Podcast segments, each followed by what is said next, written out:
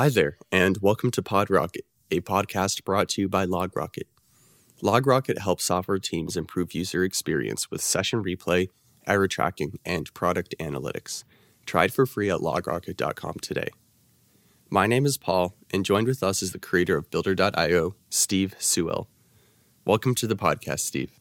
We're going to be talking about Qwik 1.0 and a little bit, of course, about some AI mix-ins and what's going on in the field and how we can accelerate our lives and workflows with the tools of today. It's great to have you. Thanks for having me. I'm excited. Could you talk about how you stepped into the role of being CEO and the co-founder of Builder.io?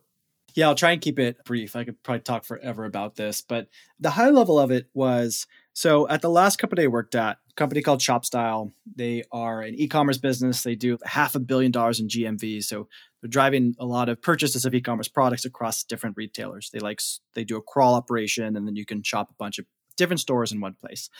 And way back in the day, they were on this really monolithic kind of legacy Java stack. We modernized them and brought them what people now call headless, quote unquote, like headless commerce. Back end is separate from the front end. The front end can be like a PWA, so it can feel totally native and never reload the page when you're on mobiles. And we learned a lot in kind of changing the tech stack. Two huge things. First one was we moved to AngularJS and performance for AngularJS for the first page load was brutally slow. And certain businesses like e-commerce need a really fast page load for that initial page. It makes a big difference on how many people actually purchase things. And it was something that we didn't really properly account for the importance of. We wanted every transition and page navigation after that to be fast, to feel like a native app on mobile. But that first one was very hard to do in this kind of modern JavaScript heavy setup. The second thing we learned was for an e commerce business, generally speaking, those are marketing driven businesses, and a marketing team needs to run tests and change content all the time. Every week, the decoupling of front end back end was really great for team structure and our ability to ship quickly and a lot of really good stuff on the engineering side. But there was not really a good solution for managing all the content of the front end. Specifically, we had cases where we started hooking ShopStyle up to a headless CMS. And then we said, hey, marketing team, you can edit like the title of this page. And they're like, great. Now I want to rearrange the page. I want to add a second button. It should have a new link. And they would go into all these details of new things. We're like, wait, wait, wait, wait. No. Headless CMS means we tell you what you can change. And anything else you still need engineering tickets for. That got crazy and tedious because we needed a lot of tickets. We needed to change things all the time and eventually got crazy to the point where our backlogs were so long that the marketing team went and they were trying to figure out how can we make it so that they can get a page update they've been asking for forever on the site without having to depend on the engineers. And so what they did is they went to Webflow, like a drag and drop no code thing. They built out this page they've been asking for forever, totally on their own, doesn't take any engineering, just drag, drop, done. Webflow is pretty great in that it actually generates pretty high quality code. And so just HTML, CSS, pretty much just like a developer would have written. And they brought that to us and said, hey, we made this new page. Can you please just copy paste it onto this Angular site? And I loved the intent behind it, but the unfortunate part was these tools don't really connect to whatever tech stack you have. We have an Angular JS site, not just generic HTML, CSS, which is a difference. Um, we have a custom backend. We have components we've already written that should be used for this, these Angular components that should be part of this UI. And eventually, we really were like wrestling with what they need is that drag and drop that you can get for these kind of SMB oriented tools. But what the engineering needs is actual Angular code with Angular components. And that kind of led to the idea of what if, like, what if you could have a drag and drop GUI? Because these things have gotten a lot better recently. They have gotten very clean in terms of the code they can produce and generate. What if you could just deliver that over an API and connect to any tech stack? That kind of led to the idea of, wow, that would have removed all this horrible backlog that our developers don't want to do because it's boring, tedious stuff. And so that's where I quit my job and built out the first version of Builder, which was like, okay, how do you design like an API interface for React components or Angular components? So you can deliver JSON over the wire, provide a drag and drop interface in the visual editor, and allow people to take those Lego blocks you have, which components are supposed to be, these drag and drop pieces, and combine them in all kinds of new ways and just hit publish and make it go live. And that's how we got into Builder. And that led to a whole lot of really awesome stuff. But it remains that there was one last challenge we were running into, which is we see that by default, people tend to see a drag and drop interface and they go, oh, I've seen Microsoft Front Page or I've seen Dreamweaver. I've seen how these can generate really messed up code that's really bad for performance and all this stuff. And oh, yeah. So we went crazy on making sure that what we outputted was extremely high performance all of the images we do crazy stuff so like when you make something in builder we actually will load up that page in puppeteer and we will look at the exact dimensions of all the images used at all screen sizes. And we will find the exact compressed image formats that you need. We will find the exact image sizes and add a whole bunch of HTML attributes so the browser will load exactly the right size and format for exactly the type of browser and screen dimensions you're using. All kinds of stuff that even with modern image components, developers don't usually do because uh, it's actually very manual. You have to know information that you don't know at the time of coding uh, and all sorts of crazy stuff, how we deliver the content from the edge and blah, blah, blah.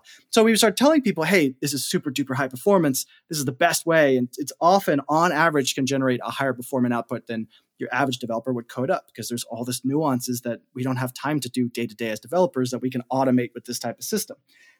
But what people would do is they plug Builder into their mega giant React app that's made with Create React app and it would probably already score like a five out of 100 on Google's PageSpeed Insights or Lighthouse. And they'd plug Builder in and it would go from five to six. And they're like, the whole page I made in Builder, why is it not fast? And so we'd look at it and be like, this is a massive site. Just by adding some stuff from Builder and removing a few divs does not remove the gigantic amount of other issues you already have, which are they don't take up screen real estate on the page, but they're way more impactful than just the things that you see. It's this massive amount of third party scripts. It's a massive amount of third first party code. It was just all this, for lack of a better term, junk that's not needed is right there in the browser. And we can't do anything about without completely suggesting to change your whole stack. Eventually, this actually became such an important thing for us to try and figure out how to solve on behalf of our customers because they would do- adopt us with performance so heavily in mind that we were trying to be like, okay, let's start with creating one website. Let's make our website fast and so I was doing all these tests of making our website as fast as humanly possible. It was using React and a modern React framework over the top of it. So server side rendering, static generation, all that. And I was playing with it like crazy. And I was getting it to about 60 out of 100 for mobile, which is way better than average, but it's still yellow for Lighthouse. It's not green. We wanted green. And I was going crazy and I was going deeper on image optimization and font optimization all this weird nuanced stuff. And so I decided to do what I just call hack and slashing, which is when I'm really desperate and I need to fix something I don't know how, I just start deleting huge swaths of code. I just go crazy deleting. And it's almost like a git bisect. Let me delete things until I find the specific thing that once I delete that, the score goes up. And I tried everything, and it was all like death by a thousand cuts. If I deleted 30%, we got 30% faster. If I deleted 50%, we got 50% faster. But nothing was different than anything else until I went super hacky and I just deleted all the scripts tags, even the React script and the framework script. So basically, deliver the page with no JavaScript. And at this point, I would have been happy with two points, but the score shot to 100. like as soon as the JavaScript was just gone, it made sense. You're just delivering optimal HTML, CSS, and images over the wire. And there's nothing else to download and parse and execute before that page is quote unquote done loading. And that's where it was a bit of like, huh. And I would add the scripts back and I would see how Lighthouse would punish us. It's downloading so much, it's executing so much, it's parsing so much, there's a lot happening. Take it off again, and it's gone again. And I was like, wow, I, maybe I should have known this. Like maybe we were right with PHP the whole time and we should have never done this whole modern front end stuff. But I couldn't live with that either because components are so elegant and not worrying about these server client boundaries like you used to and using jQuery, which is very difficult for complex things like our drag and drop editor. I couldn't live with that. So we started experimenting with can we do some kind of custom compilation output where we generate pure HTML and just tiny fragments of JS? Like, why are we re downloading the whole page in a JavaScript format and re executing it all and binding, doing all these things for builder pages are often pretty static. Our homepage is a homepage, it had images and text and buttons. It didn't need to have a lot of JavaScript on it for what the purpose it served. And while I was doing that and I was having trouble finding exactly the right way to do it that we think could scale well and fit a variety of use cases, I ran into Mishko, who was still on the Angular team looking to move on and find his next thing to do. And he's like, hey, I have this new framework where I found a way to write components just like you always do. But when they load in the browser, zero JavaScript needs to load at all. Actually, less than a kilobyte, this bootloader, which we could talk about. And then you can make applications are huge and complex, but they never have this hydration problem. You just deliver HTML to the browser. At the time, I learned later that he was actually having trouble getting people to realize why this mattered. people didn't seem to care that much. And because I had done all this exhaustive testing, I was like, oh my goodness, that is exactly what we and everybody needs. And the way he had solved it and with his experience, he made AngularJS and Angular. He, he's experienced the problems and the ways to approach these things and tried so many things. That's where like, okay, we need to develop out this framework so that we can use it and we can recommend it to those who have this problem. When paired with Builder, suddenly Builder plus Qwik was just 100 out of 100. Any site, any complexity, everything was insanely fast, perfect. And we realized it's a good way for people to learn about the fact that we exist in our platform too. So when you embarked on the journey of wanting to make an API interface for, let's say, a React component, right, on Builder, was that sort of your first foray into the depths of the React library and how those DOM fundamentals are tied together? So, yes and no. No, in the sense that back before I started using AngularJS, I was actually making my own framework that was a layer on top of Backbone, trying to add like kind of reactive systems on top of Backbone because we were using Backbone for prior projects, not really good at the view layer. So it was getting really gnarly on that. And I actually used Ractive for a little while and there's some similarities and I liked it, but there's some parts I didn't like. So I made my own template system and went crazy on it. Eventually realized that I was actually just rebuilding or, or reinventing AngularJS just in a worse way. So we started adopting Angular. And funny enough, when I started doing these experiments for pure HTML output from what we've created for things in Builder, and then using minimal JS, I was very poorly creating some type of thing like Qwik, just a lot worse than Mishko had with Qwik in a lot of ways. And so it definitely had messed with some of this wacky, gnarly stuff before. But the big difference for me that kept breaking my brain a lot was that idea of how we ship it over an API. Like, what does that even look like? Are we shipping JavaScript code that looks like React create elements? Are we shipping uncompiled code like JSX? What would that look like? Are we shipping JSON? And that took a lot of trial and error to actually realize that JSON is definitely the way to go. Totally. So, would you recommend JSON as a universal go to if you're trying to like serialize a concept and send it over the wire? I feel like I've, it's always served me pretty well. It sounds like if you can stir, do a React component, that's like the pinnacle in my head curious on your thoughts.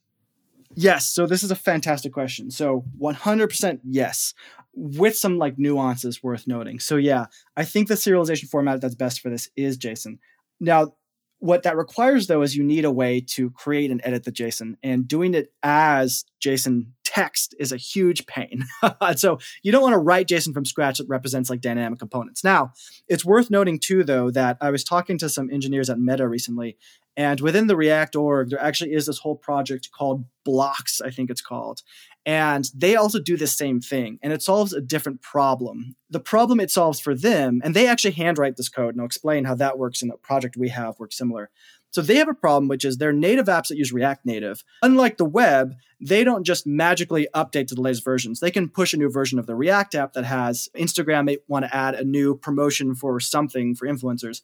And normally you'd have to submit the code to Apple and then Apple reviews it. And then some people will update it immediately, but not everybody. and so it's really annoying. And customers of Builder have the same problem too. And they're like, how do we get new things, new components on the device without code being able to be updated? And yes, there are some arguably hacky solutions, at least at times, for like hot deploy and hot swapping code that is not something that Meta is using. I didn't ask why. I'm sure there's a variety of reasons. It's not something a lot of our customers are using. So instead, they have this thing called Bloks where they can write in Python or PHP, if I recall. Essentially, what looks like JSX but turns into JSON and delivers to the device as JSON. And in the same way as Builder, a component can read the JSON and dynamically render what they want. So this engineer was showing me this new promotion they added to the Instagram app, and they were like, "This code doesn't exist in the phone. This was written in Python because Instagram's backend is Python, if I remember him correctly, and it's actually sent over and rendered dynamically, which is really cool." Uh, they have a permit, and we realized we needed one too, so we made a project called Mitosis, where the idea was very similar to what Meta realized. It's funny that we developed these things in parallel without have, having any knowledge of each other doing these things and learned about it and had some conversations with their engineers later. But basically, we were like, okay, what if we made a JSX equivalent of this JSON? Because the JSON does look a lot like the VDOM format of React, which really is what the JSX does. It's like it has a tag, things have properties, things have children. And so we made this thing called mitosis where we can two way compile. We can turn the JSON to JSX and the JSX to JSON. So it looks like you're writing a React component. It compiles to JSON. It really has the same React format, except a couple additional constraints. There's some things that JSON can't represent that you can do in React, like really dynamic stuff. And what was cool about that is we realized that because we don't just support React, like the builder JSON can render identically to Vue and Qwik and Svelte and SolidJS, and actually no framework. It could just produce HTML for your Rails website, your Laravel website, or whatever we were like, wait a second, we could use this to actually write the JSON as JSX and then output components to all these things. And now Mitosis is its own project built on the same kind of tech, which allows people to, if you have a use case like us, let's say you are a library offer. Let's say LogRocket needs to provide UI components, but your customers use React and Vue and all these things. You could actually use Mitosis to write essentially React components, but compile them out to Vue components, etc. Everything you install in Builder is actually generated code from this mitosis, which is from the JSON, which is also the same thing you get over our APIs. I know it's a little bit weird and abstract and multi-layered and trippy, but yeah, it's actually fascinating the properties you get when you can turn JSON to React and, and back. So when you're able to turn JSON into React, does this have anything to do with the way that Qwik operates? I'd love to get into that. But before we do, I want to remind our listeners that this podcast is brought to you by LogRocket. LogRocket offers session replay, issue tracking, and product analytics for your full stack to help you quickly surface and solve impactful issues affecting your user experience. With LogRocket, you can find and solve issues faster and improve conversion and adoption so you can spend more time building a better product and less time debugging. So head over to logrocket.com to try it for free today. We did have Mishko on the LogRocket podcast. He was on PodRocket twice, actually, and we've gone over a little bit about the point of Qwik. If you could really, I, I, I didn't mean to double say it here, but if you could really quickly summarize for us what is Qwik for people tuning in for the first time, and then why why is JSON in in the conversation here? Yes. Now these are all great questions. So let's start with Qwik. The goal of Qwik is to deliver instantly on applications. So as opposed to the current model today that we use, which we call hydration, which is you render an application or a page on a server. You then transfer that to the browser via HTML. But the HTML is actually just a facade. It doesn't actually work. It doesn't do anything. It just gives you something to look at while your actual application downloads, reruns, and then binds to that HTML. And now it's actually usable HTML. So that's hydration. And that's where we've noticed, particularly for people who initial page load matters a lot. Basically, everybody wants a fast loading site. Everybody's customers want a fast loading site. I hate using slow websites on my phone. Funny enough, I live in San Francisco. I live in a part of San Francisco that has terrible signal. I get like barely 3G. and most websites just don't even work at home. So if my Wi Fi isn't working or I step outside to walk my dog, which I do multiple times a day, most of the internet just doesn't work. And we often forget that's the case for most of the world. I don't care if you're in San Francisco or if you're in Colombia or you're in Eastern Europe. You may or may not have a fast connection all the time. You may be on a bus or on a subway or stuff like that. And every single time that, let's take e commerce for an example, every single time that a page takes more additional, I can't remember, it's like 100 milliseconds to load, if I recall correctly, it was Amazon found that they were losing like 1% in profits. Forgive me for not remembering the exact stat here. We actually have it on our site. There's so many people have done these stats. But basically, you're losing major amount of money when you make these pages take too long to load. And the faster they load, the more your bounce goes down, the more your conversions go up, which means just money goes up. So slow site, less money, fast site, more money, right? And that's quite important to businesses. And so with Qwik, the idea is how do we skip that hydration step? And the idea here, which was borrowed from a framework internally used at Google called Wiz, which powers Google Search, Gmail, I think Google Photos, I forget the exact list, but they developed this technique that's really cool, which is you send HTML to the browser, and in the HTML, any DOM events, any like points of interactivity, actually have a serialized URL in the HTML. So imagine you have a button and the button will have a property. I think it's called JS colon action, or I think they mangle this to, to minify it. but the value of the attribute, so say it's called like JS action equals, and it'll be a path to a URL. It'll be like to probably some funky hash.js. And that .js never needs to actually fetch or run unless you actually click on that button. And so what they do is they actually have a bootloader or a loader on the page that the first thing it does is it looks in your Google search results and it finds all those attributes. You could do one quick query selector all and find all the possible URLs that may need to execute on this page. What they will then do is they'll fetch those. So they're in the cache. They're still not executing, which is the majority of the problem that we're trying to avoid is executing this JS. And what they can do is as soon as you click, they can then execute that one file. What that means is instead of when you load, let's take Google search. If Google search slowed down by 100 milliseconds, I think they would lose billions of dollars or something like that. So these things are important at that scale, but they're important at any scale. It's just easier to quantify at really large scale when you're talking insane amounts of traffic and money. But basically, they discovered that this works extremely well to make your website just as fast as if it was pure HTML, but instantly interactive. And that's the point of Qwik. But the idea of Qwik is to do it in an open way, so fully open source. And second, with a modern developer experience. Wiz today, from what I understand, is not simple and easy to use like React and JSX, it uses a very different, a little bit more legacy format. The idea is what if it, you felt like you were writing React, but it actually loaded just absurdly fast, both at the page load point and at the point of interactivity. And so Qwik wants you to have these instant on applications at any scale so that even if you're at the scale of Amazon, it doesn't matter, or the scale of Google, it doesn't matter. Like you may have notice that when you go to Google search results, they have a seemingly infinite number of interactive widgets. You search movies, there's a movies widget. You search something about a location, there's a map, and there's business stuff. There's a million different widgets that could load on these pages. Because of this format, doesn't matter. They could have infinite engineers making infinite widgets. If it's not delivered on that page, it's not running. If it's not interacted with, it's not executed or even parsed. And that's how you achieve what we're looking for, which is essentially um, O1 scalability. So regardless of the complexity of your site, the page loads just as fast. The amount of JavaScript that loads on that page and executes the minute it loads is literally just less than a kilobyte. It's just that loader. And as you interact, you're only loading tiny little pieces, and, and that's the idea of Qwik. Where the JSON comes in is in a couple areas. So, number one, Builder supported a Qwik SDK out of the gates because of this JSON format we use in Mitosis it was as easy as just generating a Qwik SDK. In Mitosis, you write a, a, simple generator. These are often just one file, and you write the generator once. And now anything we've ever written in Builder supports Qwik. Awesome. So that took a minute. That was great. But the second thing that's interesting here is when you skip hydration, you can actually go deeper into creating extremely high speed and dynamic experiences. So a lot of things that we find start to get complicated and not performant for React at scale is things like delivering personalized results and components or running A B tests. Traditionally, you're actually going to have to deliver these in a way that's very hard to do performantly. It could be simple when it's in a very simple use case. You use something like Vercel or Netlify and you have two different branches and you're A B testing a whole separate version of the site, one against the other. That's easy. But when it comes to e commerce, that just doesn't work.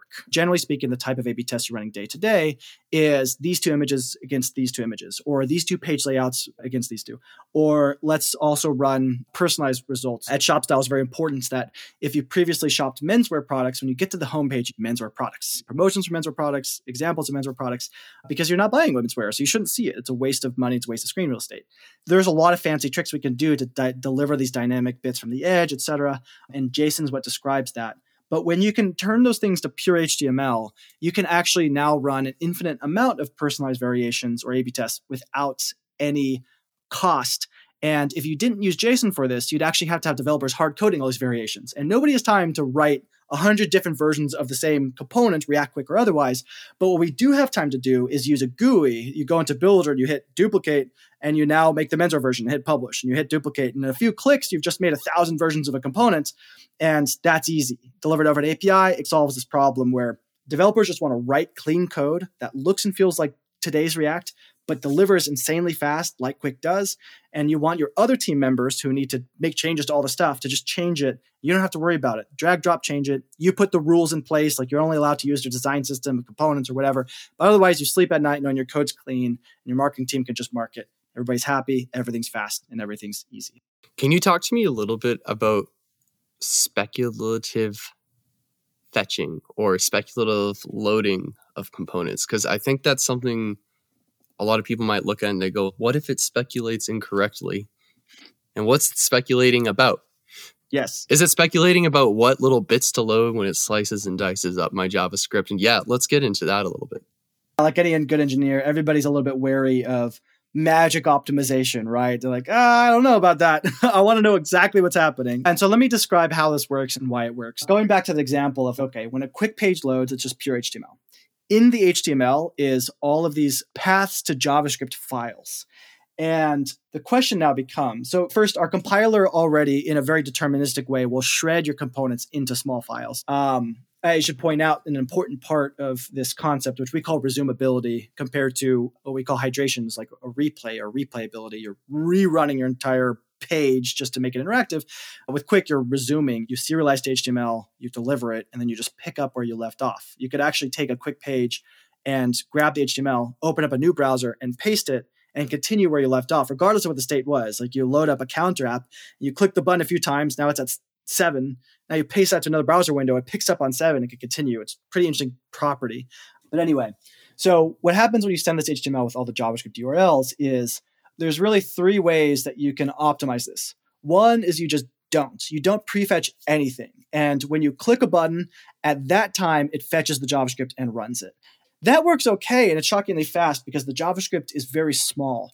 But you run into issues of what you don't want is you're on a bus, the bus goes under a tunnel, and now the application just doesn't work because it can't fetch that piece. I forget there's a name for this, but basically you want to have this continuity. You do want things to continue to work, and you don't want to always need a network at every moment. So you can actually have your network drop off for a minute and the application or the site still works. The next thing you could do is what Google does, and they're adamant that it's the right way, and it is a really effective way, is just prefetch everything because fetching JavaScript is not nearly as expensive as parsing and executing it. take a video, it's going to be probably 200 kilobytes at least, depending on the size and duration. An image, sure, 30 to 100 based on size, etc. For these little bits of JavaScript, you could probably prefetch everything for a pretty complex site in less than 100 kilobytes. A simple site, you know, what 10 or something. That's one way to do it. Just prefetch everything all at once.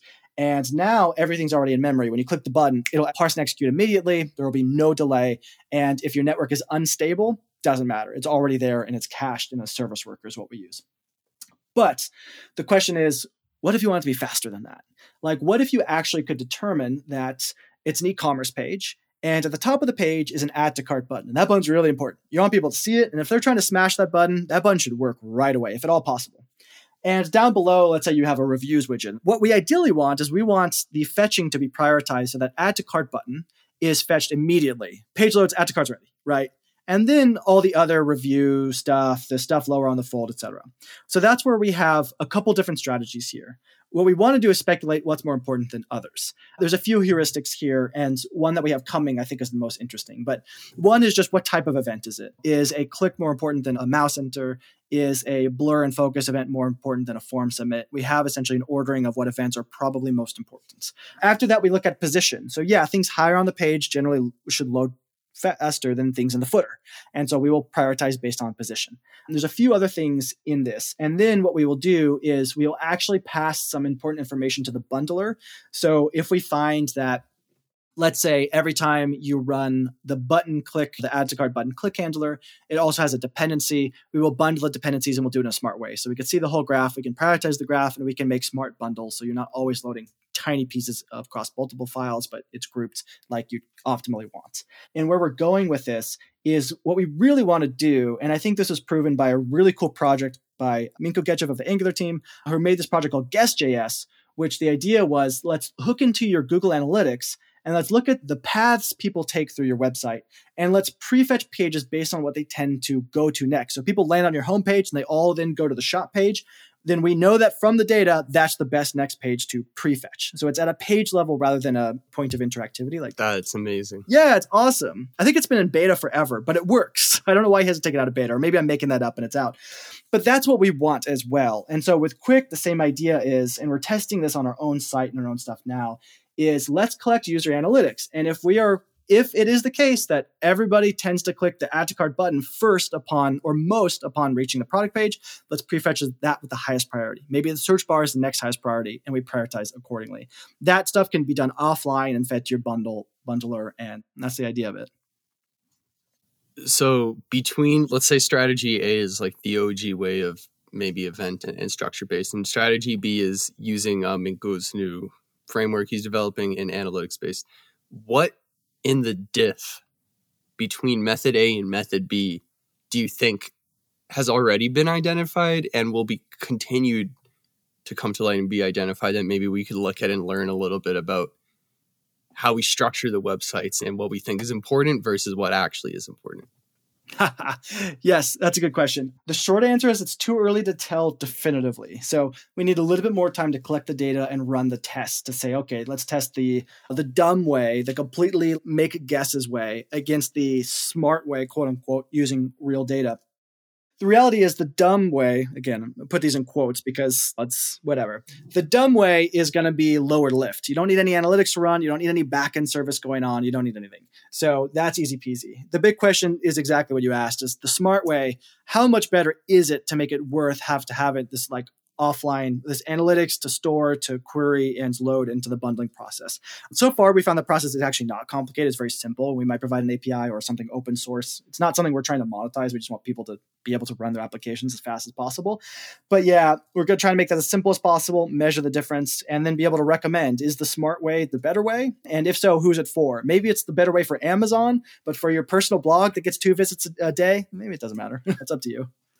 Now this is a, a highly analytical and quantitative process it sounds like. You have a pathfinding method and, and, quantifying these routes that you take. We don't have time to go into detail necessarily about all these methods but correct me if i'm wrong but it does sound very quantitative and you're really defining a structure by which you can make these evaluations yeah, yeah, it is. It's actually really interesting the data format of what we save in the database and then use SQL to query it off of. And that's the biggest question is how do we make it as simple as possible so that people can host this anywhere? Right now, we use BigQuery because we use BigQuery for a lot of things internally. You can do really complicated analysis with BigQuery, which is awesome. Not everybody uses BigQuery. So how can we make it so that it's it's as effective yet simple as possible so it just slots into their stack? Or can we provide something you can spin up on your own AWS using things that are out of the box. You recently had a another post come out about using AI to generate pages from components. A little less quantitative, but could you talk us through a little bit about what you're working on with the team I love this one. So this is something like I just did a blog post comparing types of visual editing. Like uh, on one extreme is just edit buttons. That was recently announced by some big people. And then you have like live previewing. Then you go deeper into like full drag and drop with your components and then also no code. Create anything from scratch. You don't need a component for everything to you know actually build and deploy something on your site like we talked about meta even does in, in, a cool way as well with instagram and facebook and their other apps. What's interesting is when you have this json format that can render out anything to any front end any framework native app whatever and then you could train an ai on that then you can actually just start asking questions of the AI. So the first thing we released a while ago, or not too long ago, a few weeks ago, was just ask for anything you want and it'll be generated. Give me a homepage hero that has two buttons. One is a primary CTA, one's a secondary CTA. It says this, and then it, it looks like it would be on jcrew.com. And then you hit it and just bam, it's generated. And you can hit publish and it's live on your Next.js app, you know, in a, in a minute if you wanted. But what's cool is then you could go in and tell it to edit things a fun one to do is click on the hero and we have a keyboard shortcut, Command O, and just say, translate it all to Spanish. And then cool, it's all translated to Spanish. Or you can change things. You could say, this is too dark, make it lighter. Or you could say, add a third button and make this the most primary button. I have a whole video where it went to depth. It's really cool. You can just generate whatever you want, and then you can ask it to edit however you want. And the idea there is, you know, two things that are hard when it comes to still building, even if visual. One is designing still hard. Even if you have good components, knowing how to compose those components into a good way, make sure to use these props for this versus that, it's not easy. And if AI could just do it for you, fantastic. And second, using a responsive editor has a learning curve. So if you want to use Builder in a super advanced way, it can be a lot easier to just say what you want and have the AI do it for you or say what you want changed and have the AI do it for you, and then to actually learn how to use the nuances of the drag and drop editor, especially as you're just dipping your toes. So we're really excited about AI and how we can have this, this JSON intermediary that we can interface with the AI.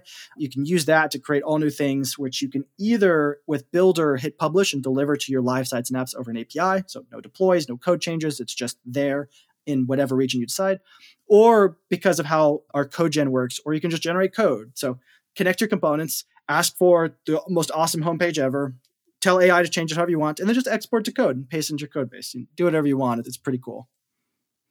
So I, I think one big takeaway I'm hearing from you, Steve, here is your mitosis endeavors and using this JSON representation. We're coming back to it's full circle, man. We're coming back to JSON again.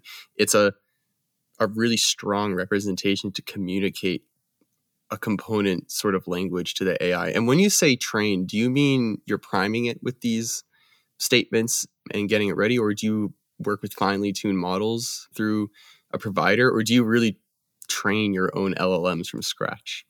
That's a good question. We've gone down all paths training, fine tuning, and clever prompting. And we use a mix of multiple things today. But actually, with the latest developments of LLMs, where we're starting to go towards the most, which is actually the most simple way, is through generating most of the stuff through prompts passing to LLMs like GPT 3.5 Turbo and GPT 4.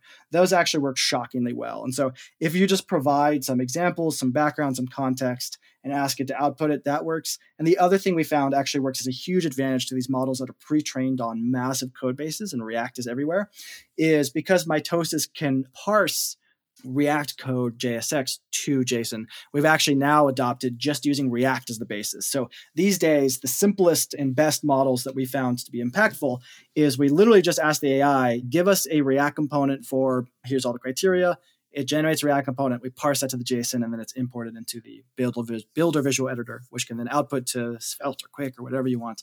And then the way we found to make the custom components design with my components work is we just provide the type interface. So we convert what we know about the components to a, a TypeScript interface. And we basically say, here's the components you can use. And we add some meta information so it quote unquote understands what's available. And then blam, it'll generate new stuff off of it. It's pretty cool very very neat. And so if people want to get started they can head over to builder and check it out. Yeah builder.io you could sign up for free. You could check out our pages. We have this interactive playground that i just built out that uses web containers. You don't even have to download anything. You can just play with it all in the browser and uh, see if you like it. And steve if people want to keep up to date with you and things you're posting about and talking about do you have a twitter or Bluesky Yes, I have Twitter, Bluesky, YouTube, TikTok, Instagram, LinkedIn, all that stuff. And it's always the same. I have a very hard to remember username, but it's always available on every platform. It's Steve8708.